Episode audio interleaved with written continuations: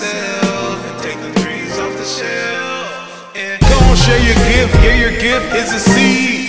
You can easily be the change that we need. Keep your mind alert and your heart with peace. Be the change that we want to see. Yeah, don't share your gift, yeah, your gift is a seed. You can easily be the change that we need. Keep your mind alert and fill your heart with peace. Be the change that we want to see. Yeah.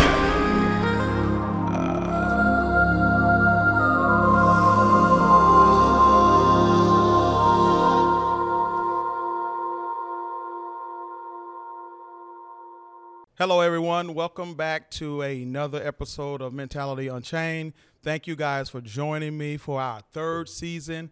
Please give yourself a round of applause for sticking with me. I truly appreciate it because without you, I would not be doing this. I only do this because I want to bring substance. I want to bring content to you guys. So thank you guys for all of my subscribers. I mean, this has been a work. I love it. I appreciate it. And you guys have really supported me. So I want to thank you guys.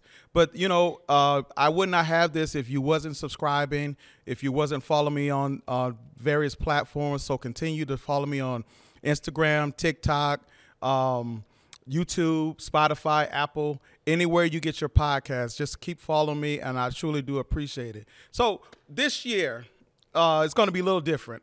This year, I want to start out with talking about issues that we deal with on a daily basis, but I also want to talk to, like I like to call them, ordinary but extraordinary people. People that that I can glean to, which means someone I can follow, someone that's been in my life for quite a bit. But through all of this, I want to just make sure to take time to honor the people that helped me, poured into me, even if they didn't think they poured into me, but they have poured into me. So without further ado, welcome my first guest for the season 3, Sister and Mr., or I will say it like this, Pastor Louis Malone and Sister Sharon Malone. Welcome. Thank you guys for coming in today. Thank you for allowing us to come. Yeah. So I want to have a little fun. I just want to have conversation. Things have been serious as of last few years about politics, community, church, about all this. And we all been dealing with the pandemic. So we're going to get into a little bit of that stuff. But first, let the people know who you are. Can you introduce yourself, Pastor? Well, Louis Malone, pastor of St. Luke Baptist Church, 42 years. And we organized 42 years ago. Yeah. And it's been a joy to labor in the vineyard. That's awesome. Sister Malone? Praise God. My name is Sharon Malone, and wife of Pastor Malone for almost 49 years this year. Wow. I've worked in the community here in Rockford as a counselor and case manager at Janet Waddell's Mental Health Center, which is now Rosecrans. Yeah, yeah. So, and taking care of my family and now enjoying our grandchildren. Oh, that's awesome. That's awesome. Anybody that follows the show know that this show is about mental health and community and culture.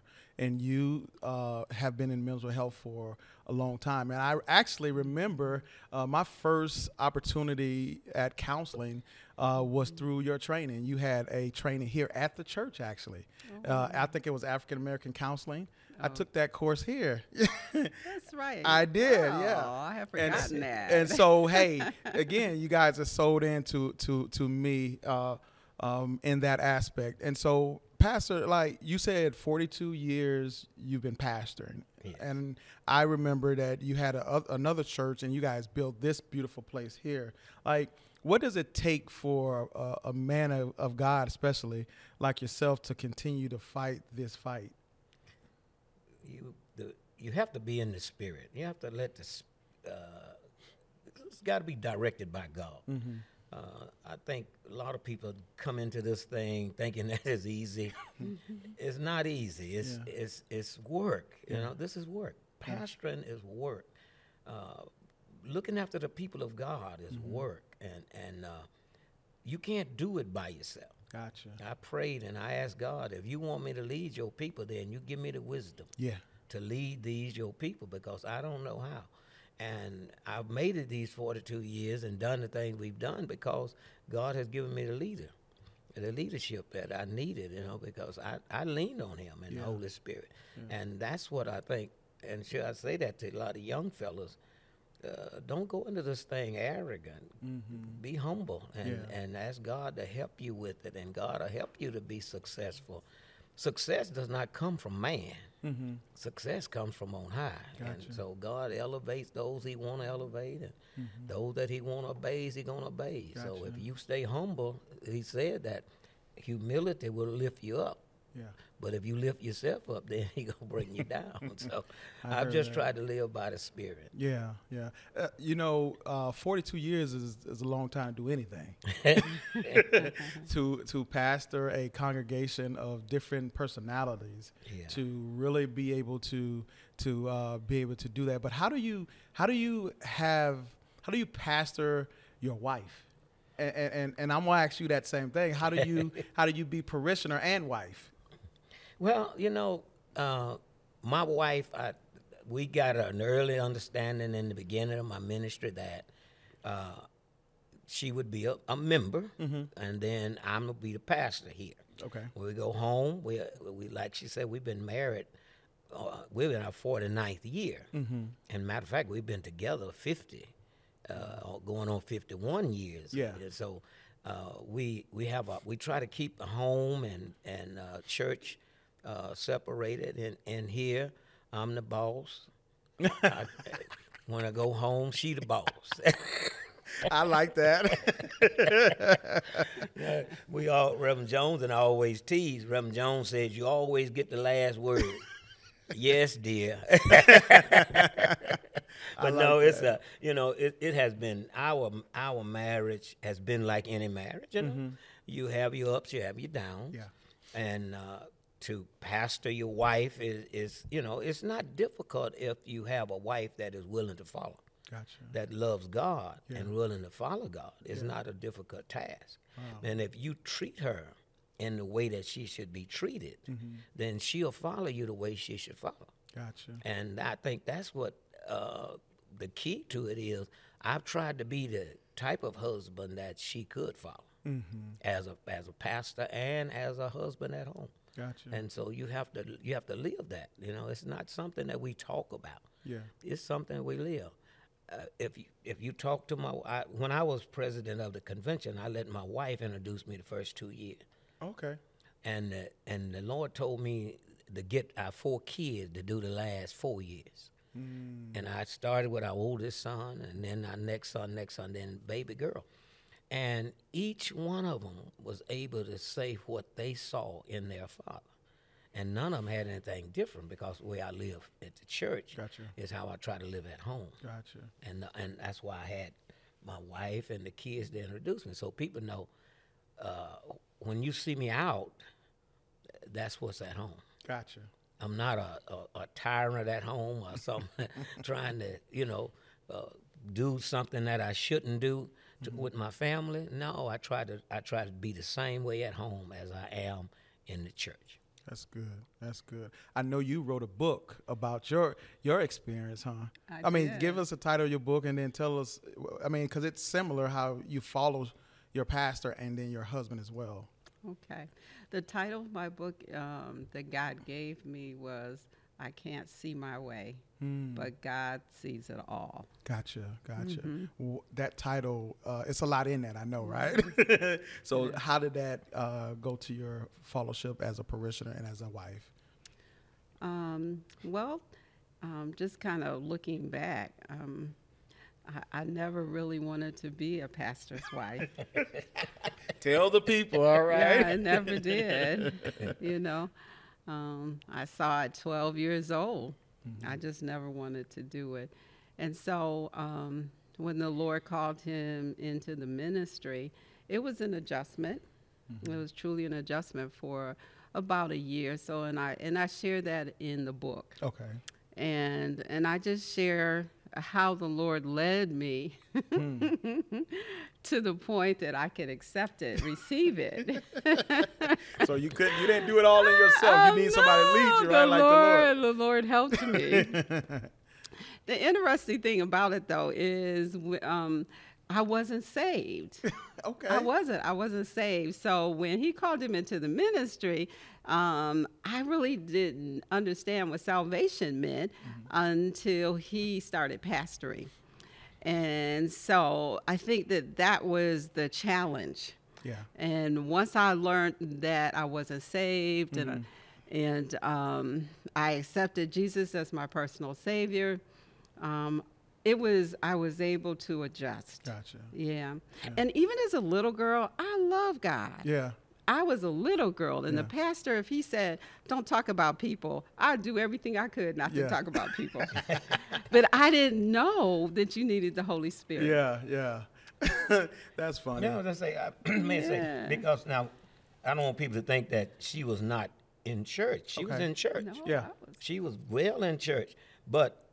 And that's what the key is to a lot of folks in church today. Uh-huh. They are in the church, they've gotten in the church, but they have not really been converted. Gotcha. Or allow the Holy Spirit to take control of their lives. Okay. Now, people may think it's strange when Jesus said to Peter, after thou art converted, he said, then strengthen your brother. Okay. Now, Peter had been with Jesus 3 years, and Jesus still tells him, now, when you get converted, then I want you to strengthen your brothers, you know. Right. People in the church, but they don't realize that they're not really saved. Gotcha. They are there. They come into the church, or even if they're saved, they are what they call carnal Christians. Mm. They have not allowed the Holy Spirit to take control. See, Paul talked about that in First Corinthians, the latter part of chapter 2 and going into chapter 3. He talks about that three kind of men in the church. You got that natural man, you got the carnal man, and you got a spiritual man. Okay. And the natural man and the carnal man look and act about the same. Gotcha. Mm-hmm. But the one that's allowed the Spirit to take control is a different man. Mm-hmm. And so... the carnal, you got a lot of people in the church, but they carnal. Mm-hmm. They have not allowed the Holy Spirit to take control over their lives, and therefore they don't know how to act in the church. So, my wife was saying when she really got converted, really got converted, that's what makes the difference. Gotcha. And I think about the process from the very beginning to where I am now, 42 years later. And when I think about it, that's what's in the book. So it's how God evolves and within us, and the process, and the acceptance and the growth. And so now I understand the calling. Gotcha. I understand. I didn't understand it 42 years ago. Yeah. But I understand it now. Gotcha. I understand that this is where God wants me in the body of Christ. Mm-hmm. He wants me to serve. Yeah. And so and I've gradually learned that over time. Mm-hmm. And so learning it over time, it has been a wonderful journey. Mm-hmm. And so I look forward to doing whatever else God has for me to do. It's exciting to hear that you guys talk about God and Christianity and salvation, but a lot of people don't understand that you guys were human before you were Christian. and I bring that up because Pastor always, and that's exactly where I'm going. Because Pastor always talks about, how he was before he even thought about, God and pastoring and preaching to other people. So I'm going to ask you to tell that story now.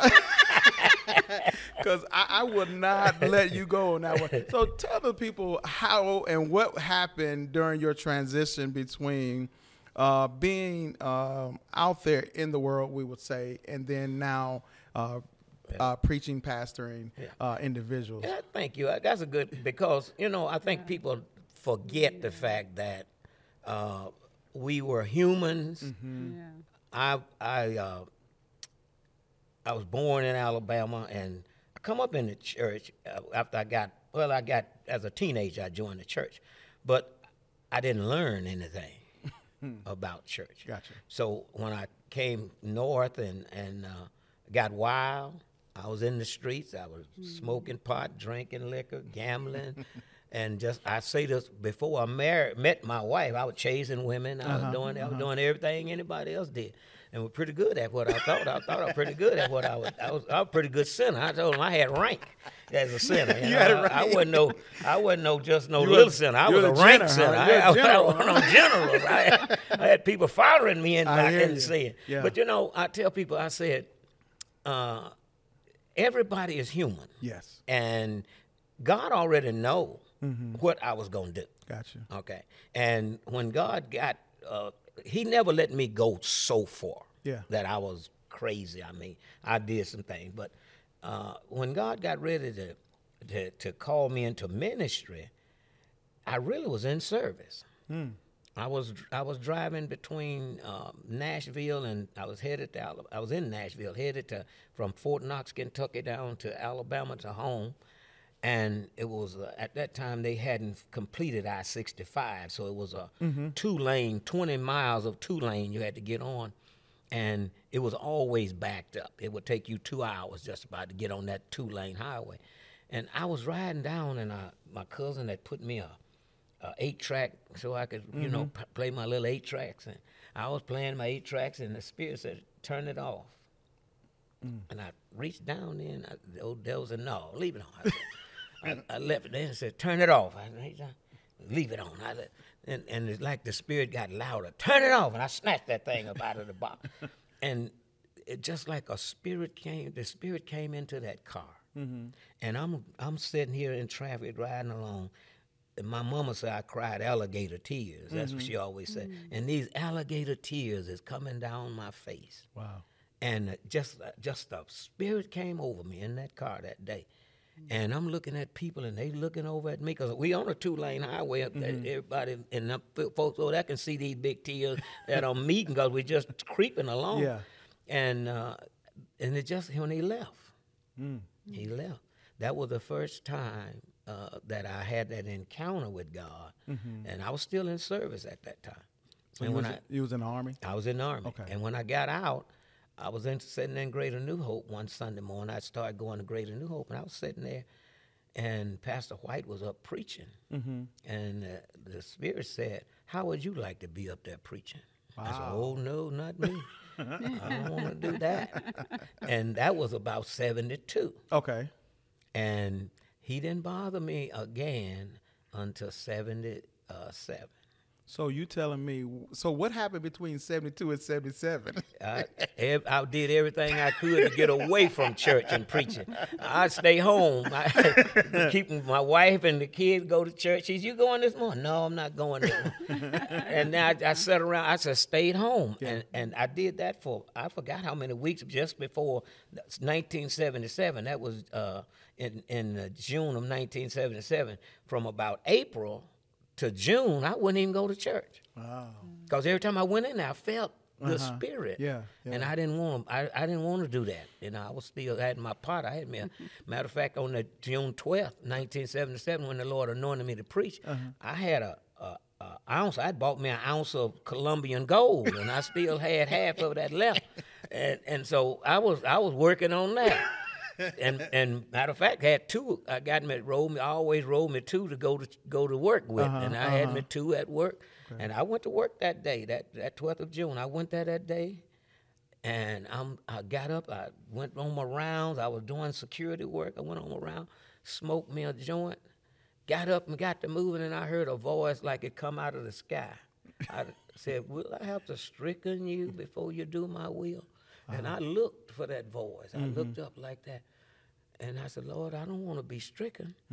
I said, "But I don't know what you want me to do. But if you want me to preach, help my wife accept it." Because I knew she didn't want to be married to no preacher. And I didn't want to lose her. Yeah. And I said, "You help my wife accept it. Help me get Satan behind me. I'll go." And it's just like he poured a hot pot of liquid fire on the top of my head that just started draining down through my body. I was looking at my hands because they seemed like they was on fire. And got down to my feet. My wife told me, she said, "You look burdened. What's wrong with you?" I'd been that way for about 2 or 3 weeks. Wow. Fighting against God, And when the Spirit got to the sole of my feet, I felt like I could fly. That's how light I got. And I said, Lord, you teach me, I'll go. And he said, I'll teach you. Wow. And that was the 12th of June, 1977. You don't hear those stories every day. You know, we keep our stories to ourselves. And this is one of the reasons why we do the podcast, is because we won't hear real, authentic stories. Mm-hmm. And people are afraid of telling their stories, whether it's, you know, becoming a Christian or just being out in the world or whatever the case may be. But I do believe that helps someone. Every time I hear it, it's just, man, I love hearing the story, because transition is hard for most people. Yeah. And I know you've been working in mental health for so long, mm-hmm. to see people struggle, to see people go through so much, and then you still being a Christian trying to figure out how to help them. And that's something that I battle with today, is that we try to help people. And I tell people this, and I'm unapologetically Christian. Mm-hmm. Yes. So I look to help people so they can find God. Yes, yes. Okay. Because I understand that the mind is so complex that people sometimes can't put two and two together. Right. And so if I can get them to a baseline, maybe they can find God in that. Can I say something? And then she's the mental health specialist. Yes. But we found out that the biggest problem that most of them have, mm-hmm. is that they don't have no Christ. Mm-hmm. Christ, if you look in the Bible, he regulated minds. Mm-hmm. Yeah. This one man that was so bad that nobody wanted to be bothered with, mm-hmm. him. He's in the cemetery cutting himself, running up and down. And, and when he encountered Christ, and mm-hmm. Christ called them demons out. Now, people might not believe that demons possess people, but they do. Mm-hmm. I've had an encounter in the little church. I was getting ready to baptize a young lady. She started screaming and hollering and ran, and they had to take her to the hospital. Mm-hmm. They took her to the hospital. And when I finished the service, I went out to the hospital, and I was sitting in the waiting room, and her mother came out and said, she want to see you, Reb. I went back there, and she started screaming. Now, people, I'm telling people, don't realize demons are real. Mm-hmm. Yeah. She started screaming and jumped and bouncing on the bed like that in the emergency room like that, and the nurse put me out. Mm. She said, you're upsetting her. Get out, get out, get out. And so I left. And I went out there, I was sitting outside, mm-hmm. and they called me again and said, she's come down, she want to see you. So I went back in there, and the Lord, while I was sitting there, was talking to me and said, that's Satan. Mm-hmm. And if he do it again, mm-hmm. pray for her. Mm-hmm. Lay your hands, pray for her. And I did, went back in there, and she started all over again, and I laid my hands on, I said, you come out of her. Mm-hmm. Come out of her. And I prayed there and called him, and she said, just like that, and it was over. Wow. Then, and I left, and when her mother came, her mother said the nurse wrote on the paper what was wrong with her was, said she had a religious experience. That's really? That's what the nurse. Yeah. She said the nurse wrote. Wow. A religious experience, and see, all I did was call that demon out, and that young lady moved away from here, married, got a family, and doing fine. But people don't believe that demonic spirits. I had one other member, I told her, I said, you got an evil spirit and you got to get out of you. Mm-hmm. She got angry. Mm. And she told me, she said, 3 years later now, it was 3 years later, she came to me and she said, I got mad at you when you told me I had a demon. Mm. And she said, but you were right. Wow. I had to get that out of me. I was sitting here one Sunday preaching. I was standing here preaching, and there was a person sitting on the back row. And every time I started preaching, started screaming, hollering out stuff. Mm-hmm. And the deacons were getting ready to go put her out. I said, no, she don't need to be put out. She need to be delivered. Mm. And I prayed right then, called that demon out. Praise God. She sat there, and she never said another word. Praise God. When the service was over, she came down and gave her life to Christ. Wow. See, people don't realize these demons are real. Mm-hmm. And that's what causing people to, why was that man in the cemetery crazy? Mm. I tell people all the time that mental health is all through the Bible. Yeah, it is. It's all through the Bible. And so there are definitely experiences in the Bible. But yeah, how does that work? Because your mental health, and I know my wife, she tells people all the time, is he's been in mental health all I know, you know, a long time. But I just started to realize it because I had went through some stuff myself. But like, how does that work with you being a mental health provider and he's a pastor? How does that work? Do you know, we actually, it makes the whole. Gotcha. Mm-hmm. Yeah, yeah. Because this is my area, so this is the area that God allows me to serve here in the church. Mm-hmm. Mm-hmm. And when he's not able initially to work with someone, then he'll refer them to me. That's and I awesome. Can, at that point, just kind of assess, and we'll look at backgrounds mm-hmm. and just what led them to that point. Yeah. And we can look at how we need to serve them. So I think it's a wonderful it's a wonderful thing. I like that, because oftentimes you know, I have to say that it's a spiritual gift for me. Mm-hmm. Mm-hmm. So being that it's a spiritual gift, when I look at an individual, God is speaking to me too. Yeah. Yeah. And he's directing me. Mm-hmm. So that takes a lot of pressure off the pastor. Yeah, yeah. And I really work to try to help families. Yeah. You know, because you want to improve the lives of people. Absolutely. As we lead them to the source. Yeah, yeah, absolutely. To the true power. Gotcha, gotcha. I think that, you know, people have to have hope. And if they don't have any hope, they just give up. And I think that's our jobs and duty and calling is to help other people, not let them suffer. And so I like the fact that you marry your mental health with the Christianity piece, because quite frankly, I'm in there, so I feel biased a little bit. But I really want to have this conversation about the church, the community, and mental health. Like, how do, in you guys' opinion, how do we bring all that together so we can be a better people and a healthier people? I like to tell people we don't strive to be perfect, but we strive to be healthy. Mm-hmm. And that's defined in life and physical being, mental capacity, all of those things. How do we bridge those three to help people be healthy?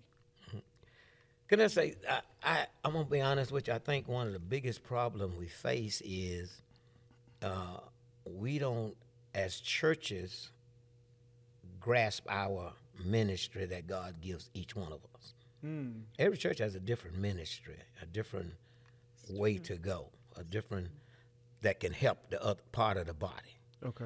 Now, everybody, like you said, maybe some churches do not have mental health specialists. Yeah. But St. Luke has a mental health specialist, mm-hmm. and where you are, you all have mm-hmm. a mental health specialist. Right.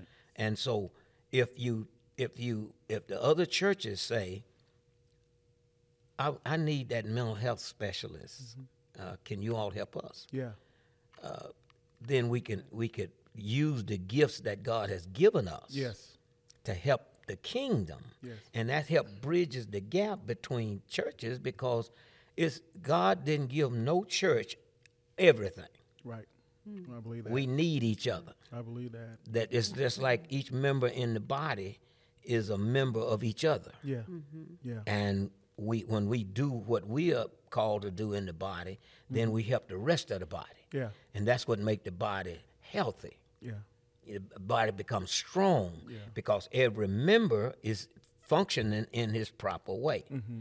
All right. Now, if the church community could see that, and where this church has, you know, my wife and I was sitting there watching the news during the pandemic, and certain churches were feeding people. Yeah. They had the people driving by picking up.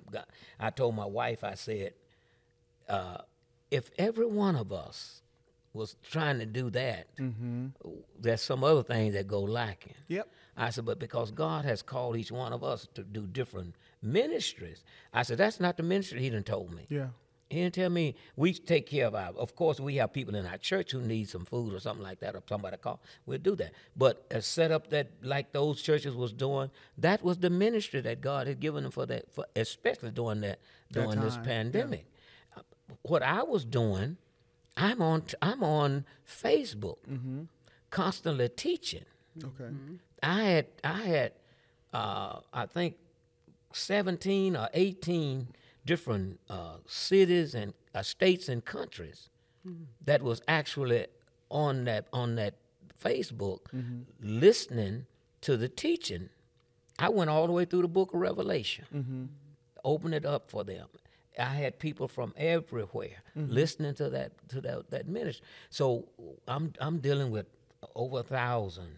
Yeah. One time when we first opened up, I had as many as 4,600 people mm-hmm. listening to. So I told my wife, I said, they are feeding them physically. Yeah, I'm feeding them spiritually. Yeah, right. And we needed it through that pandemic. Yes. And when we learn that, yes. so we don't duplicate ministry mm-hmm. and help others, you know. And our church has helped several churches with this ministry. Gotcha. She's trained, I don't know how many people from other churches too in this ministry. Wow. And that's God gave it to us. We've been doing it for over 10 years. Mm-hmm. We have a drug ministry that's been going over probably 10, 12 years. Mm-hmm. And we don't ask for no money from the from no agencies, anything. Yeah. All that we do it through the church. Yeah. God blesses us. He gave us the ministry. And there were several people that got delivered through that ministry mm-hmm. from drugs and alcohol and all of that. So if each one of us, to bridge the gap, I got to understand what my ministry is mm-hmm. in my church, what God has called me to do. Mm-hmm. I don't need to try to duplicate somebody else's because that's what God has given them to do. Yeah. And if we could do that, that's how you bridge the gap.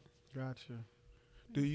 Are you training people in the church to do your position, or are you just giving them the material and the know-how? What are you doing with that particular ministry? With the ministry itself, at this time, God has directed me to train, mm-hmm. and so we spend a lot of time in training, mm-hmm. and then. As they train, then they're able to work with those within the congregation. Mm-hmm. So along with that, we are reaching out to those in our community, too, that mm-hmm. also want to grow. So right now, I'm not training anyone specifically mm-hmm. To work alongside of me. I'm just kind of waiting on God and getting directions. Gotcha. As you were saying, I thought about it as Pastor was speaking and you were speaking, and bridging the communities together. Mm-hmm. I just have a thought on that as he was saying, each church mm-hmm. too, but I thought about within the congregation. I know. I was doing some reading mm-hmm. and lay counselors. The entire one church, as big as that church was, all of them were trained in that area. So that I think bridging the gap is making sure that we can get as many people within our churches yes. trained mm-hmm. So that they can also minister within the congregation, mm-hmm. knowing how to make those proper referrals, yeah. knowing how to help and talk about medications, yeah. Get them linked to the doctors. Yeah. The other thing is actually what you're doing, education. Yes. We have, just like we stress Christian education, we've got to start stressing mental health education. Yes. And we've got to set up platforms for our churches to come in and learn. Maybe this church isn't equipped in that area, yeah. but hopefully we can start opening the doors where churches can come in and gain that information and take it back to their churches. One of the things that I don't know, everybody's not biblically versed and not astute in Christianity as pastor is, but I one of the things that I push with people, and especially people of the church, is that the church is the people. And by the church being the people, we have to care for the people, which we're still caring for the church. Yes. The church house, which is the building, you know, we all come. And so, and I've heard this several times, and I probably said it a few times myself, is the church is like the hospital. Oh, you know, we're all coming in here and we got problems, we got issues. Oh. Life has took us in whatever direction. Yes. And so we come here for hope. Yes. And if we're not careful, the people that we're engaging, they miss that. They don't understand that. So we're missing them coming into the actual church building. Yes. And so I say that to say, because it sounds like what you guys are saying to me, if everybody in their particular churches can do a certain thing, we can all come together with that instead of everybody trying to duplicate, as pastors say, do the same thing. Right. Why would you do that? Right. You know, I did a seminar last year in Mental Health Month last year in May. It was called Bridging the Gap. Okay. And we brought individuals together to talk about the effect that mental health is having on the people. Mm-hmm. And Reverend Copeland talked more about the spiritual piece of that. Mm-hmm. And I'm not sure of how many people are correlating that between the world and church, how all that kind of comes together. And I'm hoping and I'm praying that we can do more of that in the churches, is that we can marry that to where everybody's thinking like, okay, church, the world, mental health, community, how do we bring it all together? Because it all is in us as the individual, as people. Mm-hmm. And that's who is really primarily affected by that, is the people. Yeah. And so I love that, what you said, Pastor, because I have a vision that, you know, we got churches that has a pantry, churches that do give clothes away, churches that be a resource center, all of that. The problem is the people. Yeah. How do we come together? Like, who's going to bring them together? Jesus Christ. But and I think they are coming together, because the work that you're doing, I can see this connecting the communities together. Yeah. It's... nothing starts large. Yeah, everything starts small. Yeah, I think it's. But it grows. I think it's the thing of opening it up. I do know, and I've known you guys for quite a while, is that when he says something, it happens. Yes. And when he opens up, it happens. And that was my hope. I told my wife, I was like, I hope once we had this discussion in this podcast that other ministers, other pastors come on and talk about how we can all come together, how we can all kind of put our hands in and with different ideas. Because no one has to be head or tail. I mean, just throw the ideas in the pot and let's do it. You know, what you're saying there, if we understand that my ministry that God gives me is my ministry. Gotcha. And the ministry that he gives another pastor, that's his ministry. Yes.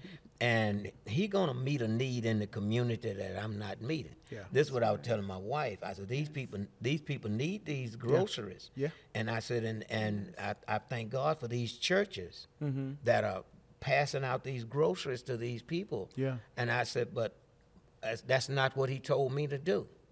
I said, I'm listening plainly to him. He didn't tell me to do that. He told me to keep teaching. Okay. Yes. And so I said, that's why I'm laboring. I should say, I'm laboring on Facebook, literally laboring. Pastor Hightower and I was talking about it, and neither one of us took a break during the pandemic. We, from the first Sunday we was out of our church, we were on Facebook live. Yeah. And had not missed a Sunday, and Wednesday night Bible study every Wednesday night, did not miss teaching, and so I said our job, if each one of us fulfill the area where God gives us, then the community is not going to have any lacking. Yeah. Right. But it's going to be lacking if I'm lacking in my job. Mm-hmm. Somebody over here lacking in their job, then the community is going to be hurt. Gotcha. So how do we bring this community together? Each one of the churches where God has placed us to do what God has placed us to do. Mm-hmm. If we do that ministry that God gives us, then we meet the needs. Every need that they have will be met. Mm-hmm. Okay. Because God doesn't leave anybody out or anything out. Yeah. And every need would be met. And the people could be whole again. Gotcha. But we got to come together to do that. Yeah, I like that. I like that. So now we're talking about coming together. Let's talk about these marriages. Let's talk about relationships. Mm-hmm. I deal with a lot of, half my caseload is married couples. Mm-hmm. And I will be the first to say that we started out rocky because we were young. We just were young. Pastor Salter asked us, why do we want to get married? We both said we loved each other. And he said, so what? What does that mean? You know, you got insurance, you got life insurance, you got this, you got that. But we were just so in love that that's all we wanted to be together. Mm-hmm. And so the married couple today, it's different. But what do you guys see in the married couples, first of all, that come to your church and that you deal with in your spiritual counseling? I mean, how is that look? What does that look like to you guys today?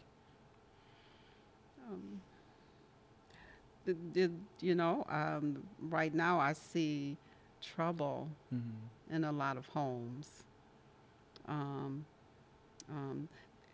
It's like everybody wants to be successful. Mm. What do you mean by that?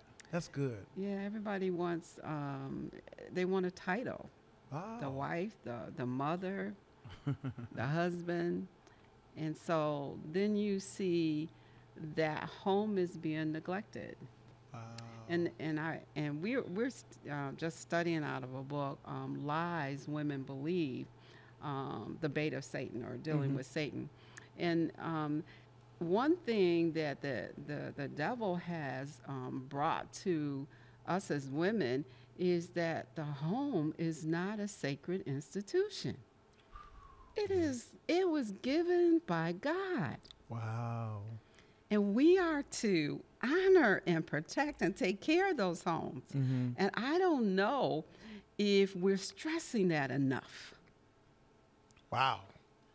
Yes, that's the first institution. Yeah. And we need to value that as women. And so I see the homes in trouble. Mm-hmm. Mm-hmm. I see that. That's why we're having so many problems with children. And we have marriages where each individual's doing whatever they want to do. Mm-hmm. Mm-hmm. God never designed it to be that way. Gotcha. He made us, we are becoming to be one. Mm-hmm. We are to be one. Wow. And you know, that's what happened to this. That's what has happened to the institution. And a lot of people don't equate Satan's tricks with what's going on around us today. Okay. Right. When you leave the design, then it's chaos out there. Mm-hmm. That's what you're going to have. If you lead a design that has been established by God, if you want to live a good, wholesome life, then you're going to have to get in Christ and live according to what God has established. Otherwise, you're doing your own thing. It's whatever you can come up with. Mm-hmm. And this is where we have the problem we're having. The home is, like my wife says, not sacred anymore. The marriage is not sacred anymore. You got husband and wife. Well, he do what he want to do, and I do what I want to do. That's not a marriage. Mm-hmm. You know, that's you got to have that sanctity of the marriage situation. And so when we go away from the design, it's just like this church you're talking about. It's a beautiful building, but they stayed with the design. Mm-hmm. They didn't go away from the design. If they had decided they wanted to do a little different here, something over here, I might have all kind of little crooked things in here. Mm-hmm. But because they stayed with the design, then it come out to be a beautiful building. Is it perfect? No, it's probably not perfect because it was made by man. Mm-hmm. But it's a beautiful place. Mm-hmm. And because they stuck with the design. Okay. Praise God. Praise God. Go ahead. I was just going to say that's why it's so important for the church to offer education on Christian marriages. Okay. It is so important. And it needs to be ongoing mm-hmm. because marriages go through seasons. Gotcha. And we need to continue to educate. Okay. And prepare our couples mm-hmm. And even those who are married, continue to prepare them. Gotcha. So education is everything. Yeah. I believe really that. I believe that wholeheartedly. And that's a new ministry that we will be starting after business meeting. We'll be introducing in our business meeting is a couples ministry. Mm-hmm. And we also going to introduce a singles ministry. Mm-hmm. Yes. So we're trying to meet the needs of all of the congregation. Mm-hmm. I think a lot of the things that when people dealing with mental things, it starts with some of the emotional stuff they're going through. Mm-hmm. Now, I'm not a mental. I leave that to you all. Yeah, but with what I as a pastor watching, a lot of it has to do with the emotions that they've been dealing with, and mm-hmm. and if we can work on these emotions and get them, I think that's what when you're mm-hmm. saying bridging the gap. We got to bring the emotions into play. We got to deal with those areas of their lives. We got to deal with every area of their life and get them where they need to be so they can function. Every time I see something happening to somebody, mm-hmm. you know what I say? What? Lord, thank you for keeping me. Yeah.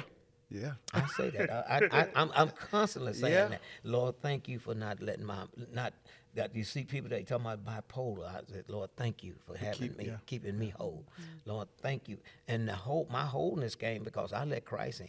Yeah, because I was a rascal before I let Christ come in and take control. Man, you hit on something that has become probably the centerpiece of my drive to educate people on mental health is my grandfather. I was raised by my grandparents. My grandfather could not read or write. And we would go to the corner store and he would trade with the store clerk, or he would say, put it on my tab. Mm-hmm. And one day as a young person, he said, put it on my tab, and the guy gave him a card, like an index card, for him to sign it, and he puts an X on it.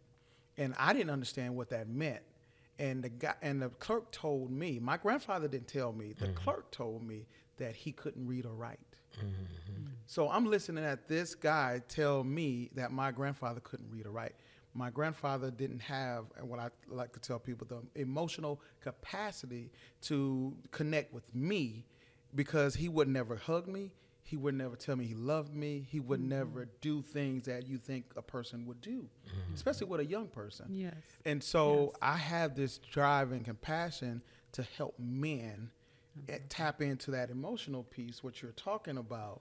We're getting ready to have a all-men's conference February 11th at the Norloff, and it's called A Safe Place, meaning that we need to be able to feel vulnerable with other men instead of trying to be macho. Mm-hmm. And that I see that carries along into the household as well, into the marriages, things of that nature. What you are alluding to is that how do we get our men to put the beast away and let the gentleman come forward. Praise God. Can I say yes, that is exactly what we be doing with our men breakfast. Mm-hmm. Mm-hmm. We have men to understand that you can be a man and still have a caring side. Yes. Yep. Without being hard and harsh. Yeah. You can be loving. Mm-hmm. My dad is 100. And when I was growing up, he never hugged me. Yeah, I never did that. We didn't have that in our household. Your grandfather probably was a Southern man. Oh, he was rough. And they are hard. Rough. They figured he had to be hard. And so they didn't show any emotion, didn't show any care. That was one of I had to tell my wife, because she was brought up in a different household. I was brought up in that. I told her, I said, we didn't show emotion. Yeah. Brothers and sisters didn't hug. You didn't none of that. So I had to learn how to do those things. And this is what we are teaching men in this church. Yeah. The same, we're teaching them in the church. Yeah. And we're teaching them in that men ministry, that breakfast. Every first Saturday, we are going through those things. Yeah. We're using Dr. Tony Evans and different things about Kingdom Men and all of how they operate. And now we're dealing with the 21 irrefutable laws of leadership for a man. You know, 21 irrefutable laws of leadership. Yeah. We're teaching men how to be leaders in your home, be leaders in the area where God places you. You're a leader, and you got to learn how to lead in that area. So you're right about men. They don't show no emotion. I didn't, I had to learn. I almost lost my marriage, Pastor. Well, you ain't the only one. No, because I had to learn. You ain't the only one. Now, I could tell you about some time. I had to learn how to show some emotion. I had to learn how to, say I love you, But that was hard to say, These things was rough, Yes. And so I had to learn how to teach this to my kids. Yeah, yeah. And so I learned to treat my kids the way I wanted to be treated. Yes.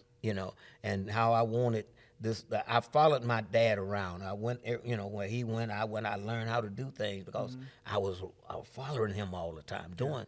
Yeah. And so, but that emotional part was not there in the older men, the stronger. They call themselves strong men. They didn't show any of that. So as younger men, we got to learn this thing, and we have to get around, like you said, with other men. Yes. And let other men say, "Hey, it's okay." We got to get that okay from other men, that it's okay. It's okay to say I love you. Yeah. It's okay to show affection.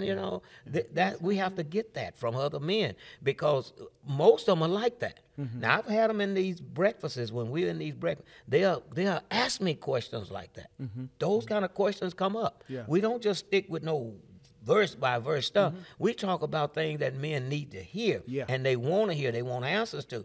And we deal with those things right there in the public with them. And you know what? It has made a difference with these men. Good. That's Praise awesome. God. That's awesome. You got...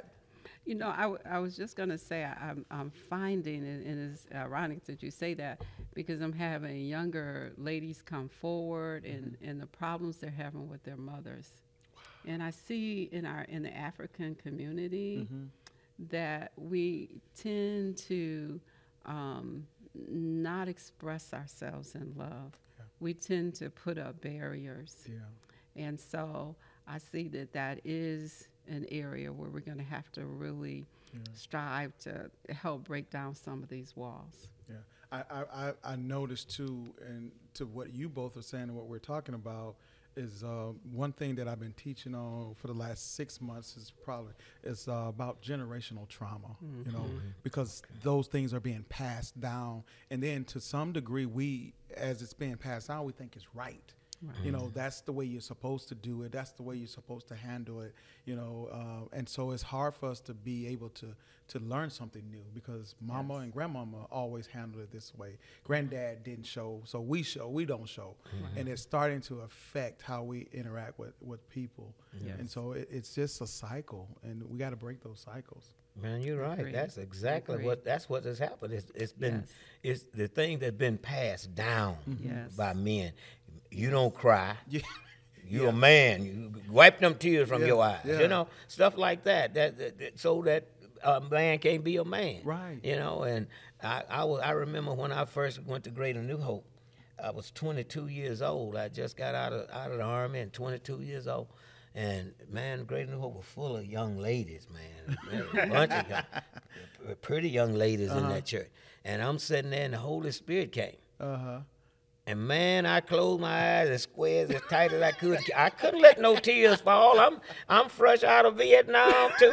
I'm gonna let some tears come down. No, I'm a man. I ain't gonna cry. And that's the way we been. Yeah. We didn't realize, but, and the Holy Spirit left me and didn't show back up until I begged him to come back. And I said, if you ever come again, I'll never quench you. They called me a crybaby now, but I said, because I promised God I would never quench that spirit again. And you don't never feel less than a man. Don't feel less than no man.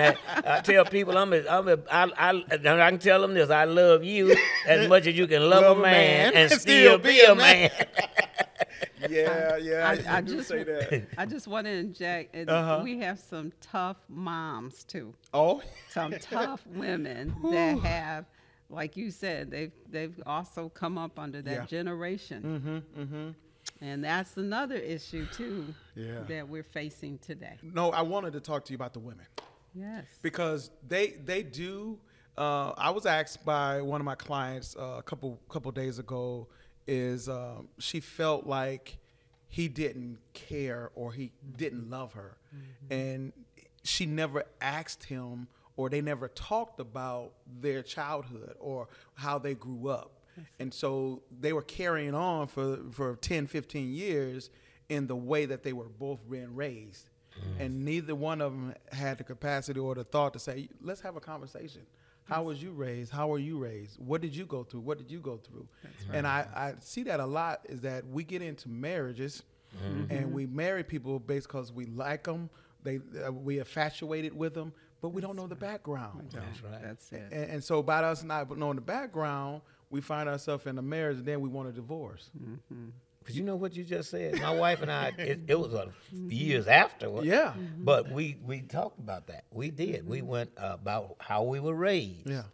I told her I was raised not showing affection in the house. I said, I've never seen my mother and my father hug or kiss. Yeah. I never saw that. So we were talking about those things, and I told her I'm learning how to show different, be different because of, but it's my upbringing. How did you come to the point where you can say I'm learning? Because most of us men, we don't want to say, because we don't want, we shame, or we don't want to look like something. Like you know, it was hard. I'll be honest with you. And I had to tell her. We were talking and we talked, and I said, listen, I'm learning from you how to do this and how to do that. I said, I wasn't brought up like that. Yeah. But I'm trying to change my ways. Gotcha. And that's how I really meant that. And I started trying to do things different and change things and do things so that I could please, because I wanted to please my wife. Mm-hmm. And if you want to please somebody, then you're going to learn about them, what they like and what they don't like, and try to do those things that they like and try not to do the things that they don't like. Sure. So that's what I focusing my life on doing and to try to please her. And I always say this when the young couples, when I'm talking to them, I said, she's constantly trying to please me and satisfy me. I'm constantly trying to please her and satisfy her. So therefore, we don't have no big gap. Yeah. But we always going to meet up somewhere in the middle. Yeah. And I tell a young man, I said, now you're not going to get 50%. Mm-hmm. So sell for 45 or 55.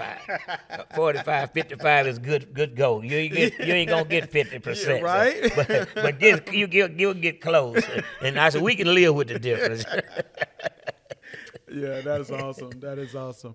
So we're gonna get ready to get out of here, but I always at the end like to allow time for my guests to just to speak freely, just give advice or have something to say to the people.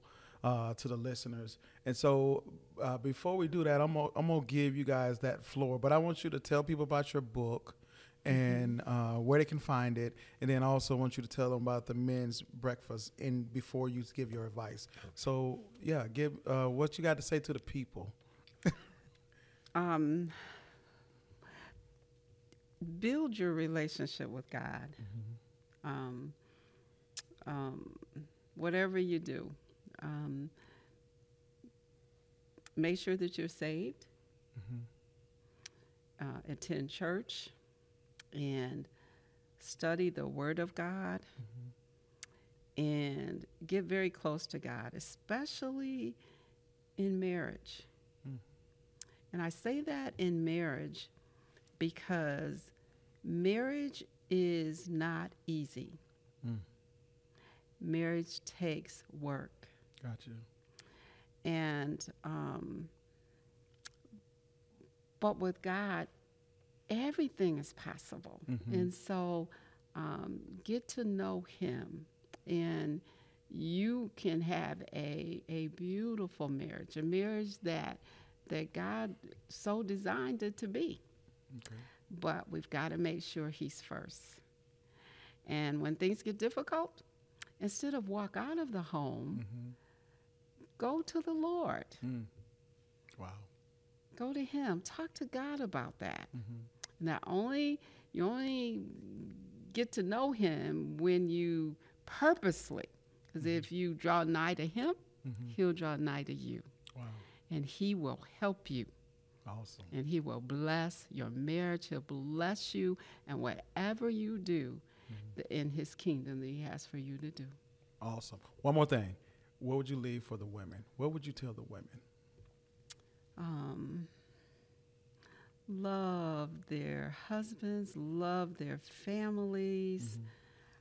And serve well wherever God has you serving, mm-hmm. and share with other young women and older women mm-hmm. all that you have learned. Thank you. Where can we find your book? Right now, my book is it's not in a store. Mm-hmm. It is with me, but please take my number. It is 815-978-4503, and I will make sure it's mailed out to you. The cost of the book is $15. Mm-hmm. If I mail the book, it is $20. Gotcha. And the title of it again? I can't see my way, but God sees it all. Thank you. Thank you. After you, sir. All right. Yeah. As one of the ministries that God has given me in ministry is ministering to men. Mm-hmm. We have a large group of men in our church, and that's because I purposely minister to men. And somebody asked me once, how do you get all these men in the church? Mm-hmm. So first of all, I treat them like men. Mm-hmm. And I want to minister to them. That's why we have our men breakfast. Mm-hmm. That men breakfast is to help men to get to know God in a more personal way, get to understand how you are to operate in the kingdom of God. So that is what we set that up for. And I say to men, there's nothing wrong with becoming a Christian, a Christian man. Mm-hmm. Once you do that, as I was saying, you don't lose anything mm-hmm. when you become a man of God. Gotcha. And that's what one of the things like Tony Evans was talking about in the book, Kingdom Men, becoming Kingdom Men. You don't lose anything when you become a man of God. Mm-hmm. You gain. And mm-hmm. so this is what we be trying to promote. That's what I say to men. Try God. Yeah. If out of all the other stuff you try God and see how God will work in your life. And He will help you to become the man that you should become in your household. Okay. Because I wouldn't be the man that I am in my household with my wife and my children. Mm-hmm. I thank God that I don't have any children that don't love me, and don't. I know they love their mother, but that as a father that don't love me. I know men that had that problem mm-hmm. where the children don't respect or love their father. I thank God I don't have a child that does not love or respect me as their father. Wow. And that's because I've tried to do things the way God wanted it done. Be awesome. The father that He wanted me to be, as well as that husband that He wanted me to be. That's awesome. So if you're in the Rockford area, tell them about the breakfast. The breakfast will be at the Mount Zion Baptist Church, 404 North Avon, at 8 o'clock on Saturday morning, the first Saturday of every month. We meet the first Saturday of every month. We have breakfast, fellowship, and learning. Awesome, awesome. Well, we want to thank everybody for joining us for another episode of Mentality Unchained. I would like to say, as we always say before we leave, everyone has the ability to change their circumstances only if they focus on their own circumstances. So I ask that you get into a local church. I ask that you would look for someone to lead you and guide you to ministry and into God, and ask you also to keep God first and make sure that you are praying for someone else. Thank you.